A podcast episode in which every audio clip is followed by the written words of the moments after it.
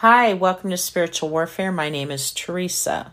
I will be reading from the devotional by Anita Higman and Marian Leslie. How God Grows a Woman of Grace. March 12th. She keeps believing. There's no rock like our God. 1 Samuel. In the time in which Hannah lived, the main function of a woman was to bear children. If she couldn't provide children for her husband, she was considered somehow damaged. Hannah had been suffering with this image of herself for years, and even though her husband loved her, he couldn't get over her grief, her pain from the lack of the one thing she felt she was created to do. But year after year, this woman of grace kept believing.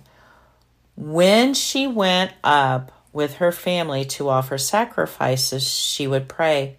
And God remembered her. He gave her a son, Samuel. And even then, Hannah kept believing. She believed God would take care of her son. Can you imagine how hard it must to have been for her to give up her only child?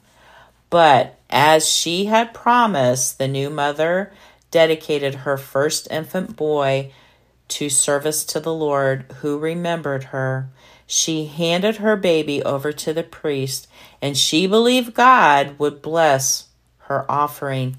Indeed, God gave Hannah more sons and daughters, and Samuel grew to be one who spoke with God. Wow, can you even imagine that?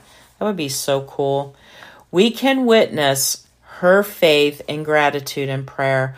My heart rejoices in the Lord. There is no one holy like you, Lord. There's no one beside you. There is no rock like our God.